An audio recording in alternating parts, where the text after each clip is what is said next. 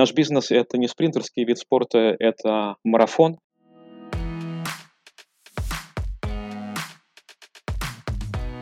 Уважаемые коллеги, всем привет! Вы слушаете подкасты Metro Life. Московский регион справедливо занимает очень большое место в работе нашей компании. Здесь сосредоточено огромное количество наших клиентов и торговых центров. Каждый день тысячи наших сотрудников работают и предоставляют самый лучший сервис каждому клиенту любого торгового центра. А в Москве это все происходит круглосуточно, 7 дней в неделю, 365 дней в году. Как успешно работать в таком режиме нон-стоп, выдавая отличные результаты и не прекращая развивать новые сервисы, мы решили узнать у Романа Поливанова, управляющего регионом Москва-2. Роман, привет. Добрый день, Анна. Доброго времени суток всем, кто нас сегодня слушает. Прежде чем погрузиться в пучину нашего с тобой диалога, я надеюсь, наши коллеги регулярно слушают подкасты и знают, что мы докапываемся до самой сути, но начинаем всегда с личного опыта. Я задам пару вопросов, собственно, о личном опыте. Расскажи, как ты попал в компанию «Метро», сколько лет ты с нами? Ну, давай начну с самого начала. Я работаю 18 лет в иностранных компаниях. Это, в принципе, компании-лидеры российского рынка. Это была и Икея, и Реал, и Ашан, и Медиамаркт, и Билла. И на сегодня это Метро Кэш энд Керри. Если говорить про наше здание, то, наверное, в Метро Кэш энд Керри я работаю 1,5 года, но в этом здании я отработал почти 8 лет, работая для компании Реал. Поэтому из 18 лет порядка 10 лет работаю региональным управляющим. Ну и в свое время, почти 2 года назад, Патрис позвонил в Биллу, а поскольку мы когда-то имели опыт работы в Реале, он пригласил меня работать в Метро Кэш энд Керри. То есть он просто выкрал тебя? Ну, получается, что так, да. Понятно. Ты упомянул нашу кровиночку «Медиамаркт», когда-то существующую в рамках группы компаний «Метро АГ». Расскажи, твой опыт и стиль работы там сильно отличается от того, что ты делаешь здесь? Ну, скажу так, что Медиамаркт, наверное, имел самую сильную школу продавцов-консультантов, которые действительно были способны продать абсолютно все. Любой группе покупателей, причем один и тот же товар можно было продавать с разной аргументацией, разным типом покупателя. Мы вместе там работали с Сашей Федосовым, поэтому Сашу я знаю достаточно давно, поднимали там интернет-магазин, и что достаточно глубоко запало, это слоган компании «Медиамаркт» «Свобода и ответственность». Поэтому, наверное, я и руководствуюсь таким же слоганом здесь. Именно умение продавать, наверное, в Медиамаркте помогает мне вот сегодня здесь понять, как работает наш sales line. Потому что Медиамаркт приучил идти от клиента, а потом только к товару, который мы можем предложить. Поэтому Медиамаркт, да, Реал, да, одна единая корпоративная культура вместе с Metro Group, но, тем не менее, методы, если помните, что Медиамаркт был достаточно долго децентрализован, а методы были разные. Понятно. Ну, раз ты с Сашей как раз занимался e-комом и там, и здесь ты, собственно, этим же тоже занимаешься, тебе, наверное, ближе всех были эти новые привычки и принципы продаж в диджитал-среде. Или мы же делаем что-то кардинально новое? Я скажу так, что на тот момент мы были самые продвинутые на рынке, и вот эта инициатива уйти от бумажных каталогов, которые вызывают у многих коллег сейчас опаску, наверное, Медиамаркт сделал еще 5 лет назад. Уход от бумажных каталогов точно так же в Медиамаркте вызывал много вопросов, почему мы переходим в диджитал-сферу, но мой стандартный комментарий по этому поводу был, если вы все верите в бумажные каталоги, почему вы до сих пор не носите кнопочные телефоны. В силу каких-то причин мы перешли на смартфоны, поэтому и нам, как компании, надо переходить в более диджитал-сферу.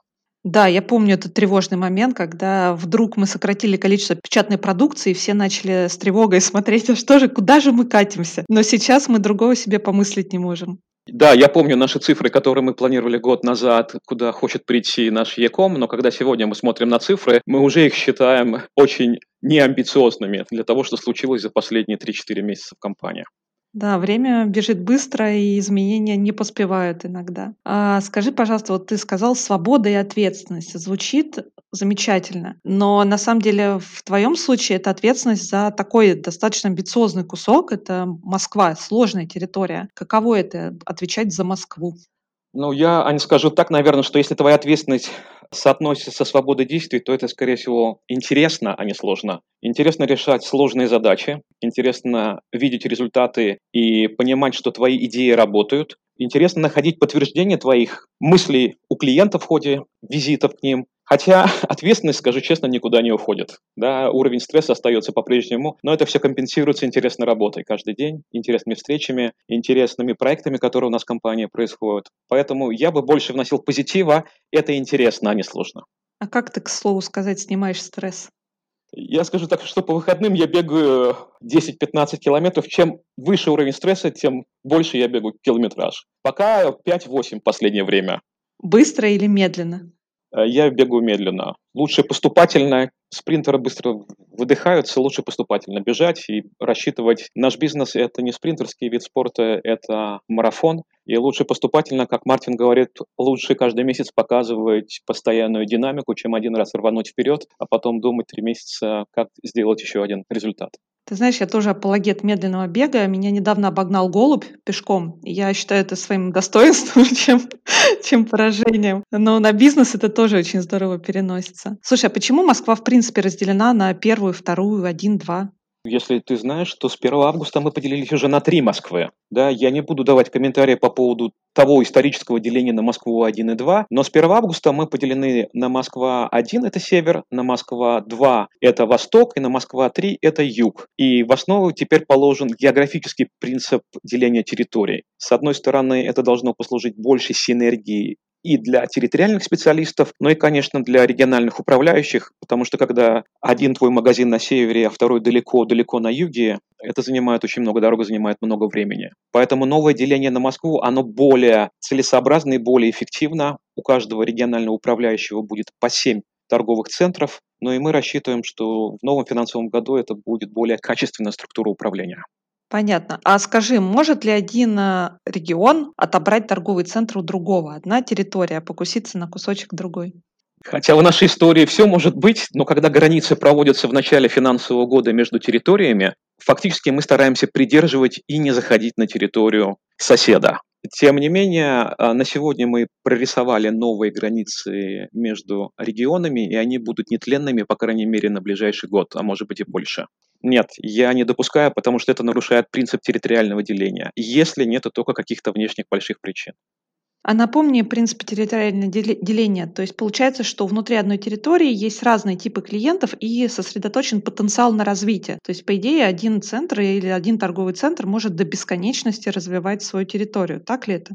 Абсолютно правильно, и абсолютно это совпадает с той территориальной стратегией, которую мы начали развивать год назад. В принципе, все вот это деление, оно как раз и должно послужить синергии территории. Для нас теперь, я имею в виду управляющих регионами, это единая большая территория, непрерываемая граница, как было, когда было деление на Москву-1 и на Москву-2.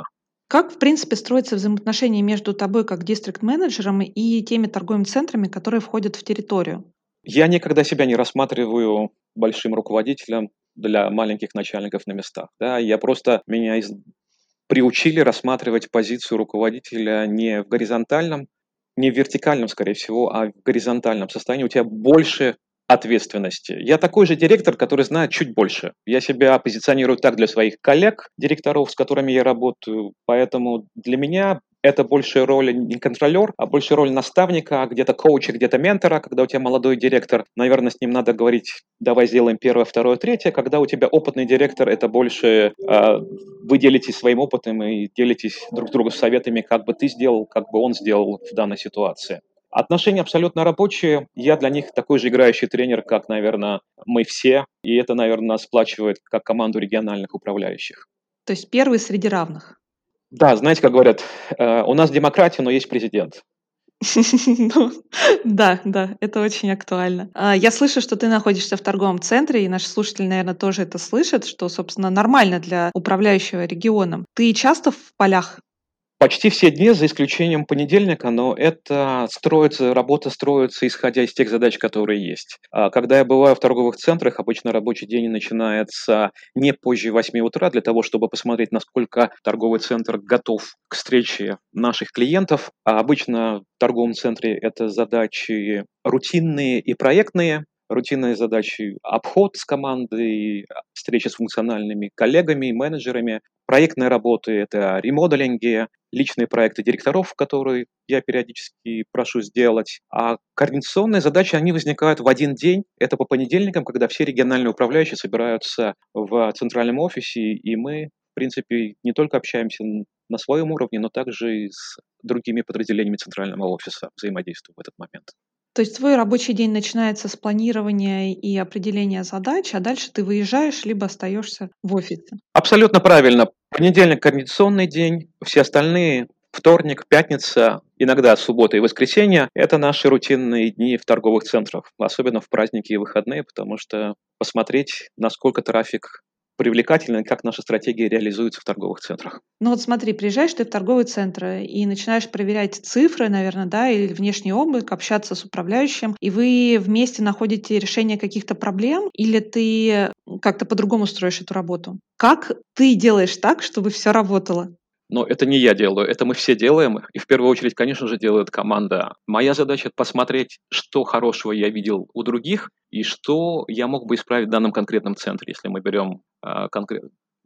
Задача нас, как региональных управляющих, превратить все те красивые презентации, которые мы видим в центральный офис, в реально работающие механизмы уже на местах в торговых центрах.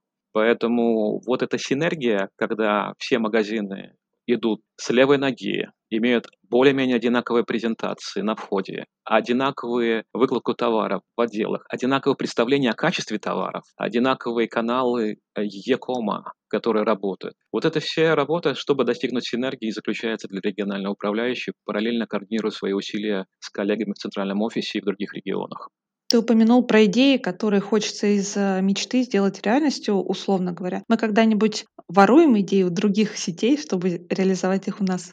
Абсолютно. Из своей предыдущей компании Икея там был очень красивый слоган, который я скажу по-английски «Steal with pride», да, «Воруй с гордостью». И когда мы посещаем конкурентов, я всегда прошу своих управляющих торговых центров принести мне не 5 идей, что у них плохо, а 5 идей, которые они хотели бы воплотить в своих торговых центрах. Поэтому подсматривать хорошая идея не только у конкурентов, но и у соседей в соседнем регионе, в соседнем торговом центре – это нормальная практика. В такой конкуренции, нормальной рабочей обстановке рождается именно прогресс. А сколько сейчас свободы у управляющего торговым центром? Ровно настолько, насколько он готов нести ответственность.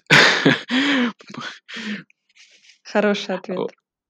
Конечно, я не зря декламирую слоган «Свобода и ответственность». Если ты готов к проактивной работе, если ты говоришь, что я хочу сделать это, я хочу придумать вот так, я хочу привести таких-то клиентов, то ты должен нести в конце ответственность за результаты, которые ты получаешь. Скажи, вот ходят такие домыслы либо слухи, что есть торговые центры, куда отправляют тех, кто не то чтобы провинился, а кто справился недостаточно хорошо. А есть участки достаточно амбициозные, на которые бросают самых сильных. Это так? Я бы никогда не сказал, что у нас есть торговые центры для ссылок или какие-то престижные торговые центры, потому что уровень торгового центра всегда зависит от команды и лидера этого команды, как они работают, как они понимают, дополняют друг друга. Поэтому все торговые центры, для меня одинаково важны, будь то маленький где-нибудь в Ногинске или в Подольске, или крупный центр в центре Москвы. Они соревнуются друг с другом. Директора сравнивают показатели своего торгового центра с показателями такого же аналогичного в другом регионе. Тоже делают региональные управляющие, мы это делаем на своем уровне. Я бы не сказал, что у нас есть такое деление. Нет, это не так. А это здоровая конкуренция? Это все-таки больше про семью и чувство плеча? Или это армия? Спасибо, очень интересный вопрос. Армия или семья? Но зависит, как мы посмотрим на это. Если мы смотрим извне, то, наверное, я буду говорить про весь отдел продаж, он выглядит как армия, потому что такой сложный механизм должен действовать синхронно, а это возможно только когда все начинают движение, как я уже говорил, с левой ноги. С другой стороны, внутри отдела продаж я вижу очень теплые отношения, мы все достаточно гибкие, торговые центры готовы помочь друг другу. Такие же отношения между региональными управляющими, будь то переброска товара или поделиться опытными сотрудниками друг с другом. Поэтому армия или семья зависит от того, как мы на это смотрим в данной конкретной ситуации. Ты можешь вспомнить сейчас сходу пример, недавний пример какого-нибудь торгового центра, команда которого совершила подвиг, на твой взгляд? Я сейчас нахожусь в одном из торговых центров, который совершил подвиг после нашего разговора с операционным директором 3 недели назад, когда он сказал: «Моя мечта, чтобы вы сделали до 1 октября, передвижение стеллажей, чтобы создать новую зону для Сбермаркета», эта команда умудрилась сделать это за 1,5 недели. Поэтому я достаточно горд. Но я таких примеров специально не называю номер торгового центра, потому что я такие примеры могу назвать в каждом торговом центре, и мои коллеги могут назвать. Мы всегда пытаемся делать немножко лучше, чем бюджет, немножко лучше, чем вчера, немножко лучше, чем в прошлом году. Поэтому я действительно горжусь тем, что, пообещав операционному директору сделать до 1 октября, они уже сейчас это сделали, в начале сентября. Скажи, а вот эти ремоделинги, передвижения внутри стеллажей или смена лейаута, как правило, со стороны клиентов это смотрится как отход от привычного. И мы часто даже в медали видим комментарии о том, что опять вы все поменяли. При этом позиция Патриса такова, если я правильно помню, что если ты не меняешься, ты быстро умираешь. Вот где твоя точка зрения? Я абсолютно согласен, что мы должны меняться, потому что, как я уже привел пример с кнопочным телефоном, если мы такие успешные, гордимся опытом десятилетней давности, почему у нас у всех по-прежнему не кнопочные телефоны, а смартфоны? Клиенты приходят и хотят видеть что-то новое. Клиенты привыкают к другому уровню обслуживания. Если в начале 90-х годов бабушки были готовы 2 часа ехать в Ашан, 2 часа ходить там, то сегодня они этого не делают, потому что рядом возникли другие конкуренты. Клиенты не готовы ждать больше 2 часа в очереди. И у нас даже я наблюдаю иногда моменты, когда стоит 2 клиента в очереди, они уже просят открыть дополнительную кассу. Поэтому для меня изменения — это динамика и движение, а застывание на месте — это смерть. Потому что конкуренцию выигрывают не большие компании, а конкуренцию выигрывают быстрые компании. Я помню время, когда Метро прошло на рынок, оно достаточно долгое время было в лидерах, и о некоторых компаниях, как «Красное и белое» или «ВкусВилл», никто тогда и не говорил. Но сегодня эти компании, по крайней мере, на слуху, потому что они были быстрыми, хотя в свое время они были меньше, чем Метро. Поэтому для меня движение вперед — это одна из основных составляющих конкуренции сегодня. По моему личному убеждению, за последние 2 года мы в этой области сделали большой скачок вперед, то есть мы действительно стали быстрее, мы действительно стали гибче. У тебя совпадают с моими ощущениями или еще мы недостаточно там? Нет, абсолютно правильно. И когда операционный директор или генеральный директор посещают торговые центры, они всегда задают вопрос, что вам еще нужно, чтобы быть еще быстрее? Как мы вам можем помочь? И это очень интересная культура общения, которая сейчас возникает в компании, когда члены совета директоров спрашивают, какие есть идеи, чтобы их по-быстрому реализовать. Поэтому все, что сегодня происходит, это происходит и отчасти от того, что мы собираем идеи на местах, передаем их наверх, и незамедлительно принимаются те решения, которые нужны в интересах компании сегодня. Слушай, а какую роль в этих отношениях играет центральный офис? Как, по твоему мнению, реализуются отношения сейчас между торговыми центрами и ЦО? Формально я тоже сотрудник центрального офиса, как центра принятия решений, хотя признаюсь, что люблю больше название сервис-офис, потому что даже если брать сравнение центрального офиса, там мозг компании, то, наверное, сердце компании все-таки в торговых центрах. Именно в торговых центрах кипит жизнь компании, и именно в торговых центрах клиенты чувствуют себя и олицетворяют, что такое Метро, и понимают, что такое Метро, а не посещая наш центральный офис. С другой стороны, и магазины, и центральный офис делают одну цель и работают, в принципе, над одними и теми же показателями. Поэтому, если возникают, я бы сказал, не сложности, а шероховатости, то они носят больше коммуникационный характер. В таких случаях мы садимся, обсуждаем, и в основном все быстро решается. Я бы сказал, что для торговых центров, наверное, необходимо более простой язык и более простые процессы, и более легкие решения. Ну а для коллег в ЦО, наверное, необходимы знания, как это работает сегодня в торговых центрах в условиях именно оптимальной численности сотрудников, как эти процессы могут функционировать еще эффективнее с тем количеством сотрудников, которые есть. Поэтому мы работаем на одними целями и спорить, что кто-то кого-то не понимает, нет. Для меня абсолютно понятно, что задачи одни и пути движения к ним одинаковы. Заняв ту позицию, о которой ты говорил чуть ранее, я уже как руководитель отдела коммуникации хочу задать тебе вопрос. Что мы можем делать лучше, чтобы вы были быстрее и эффективнее? Интересный вопрос, спасибо. Я могу сказать, что фактически в каждом торговом центре я вижу ответы наших руководителей на вопросы, которые волнуют сотрудников. Это было и в период ковида, когда были разъяснительные листки распечатаны. Это и в период коммуникации борда для магазинов, когда они отвечают, каждый член совета директоров отвечает на вопросы. В принципе, очень много полезной информации сейчас даже я лично нахожу, когда останавливаюсь и читаю коммуникационные стенды в торговых центрах. Мы достаточно сильно сейчас представлены вот именно в твоей сфере пиар, и я думаю, что мы больше и больше возрождаем этот дух победителя, когда рассказываем про успехи того или иного торгового центра, того или иного региона. Поэтому давайте продолжать в таком же духе, как я говорю, отличный враг хорошего, у нас хорошо получается, давайте это пока продолжать. Хорошо, спасибо тебе большое. Оставь напоследок какой-нибудь тезис, который поможет центральному офису и торговым центрам вместе двигаться дальше. Если ты говоришь про свободу и ответственность в рамках operations, насколько это применимо вообще ко всей компании и что бы, на твой взгляд, стало слоганом и нашим мода дальше? Я бы не уходил далеко от этого слогана «свобода и ответственность», потому что для меня менеджеры делятся на проактивных и реактивных. И мне всегда нравятся проактивные менеджеры на всех позициях, которые приходят и теребят тебя. И это помогает тебе самому смотреть даже на свои ошибки абсолютно с другой стороны. Поэтому нам нужно больше проактивных. Людей, которые знают, что, беря на себя ответственность, они в то же время получают свободу для разрешения не только своих личных амбиций, но и также амбиций всей компании быть номером один на рынке России. Это прекрасное пожелание и амбиция, которую мы, пожалуй, оставим как ориентир для всех наших слушателей. Роман, спасибо тебе за интересную беседу, подробный рассказ. Я думаю, что мы тебя позовем еще раз, потому что, судя по всему, у тебя есть гигантский опыт и интересные идеи, которые будет приятно услышать не единожды. Спасибо тебе. Большое спасибо, Анна. Большое спасибо, наши слушатели. До новых встреч в Metro Life.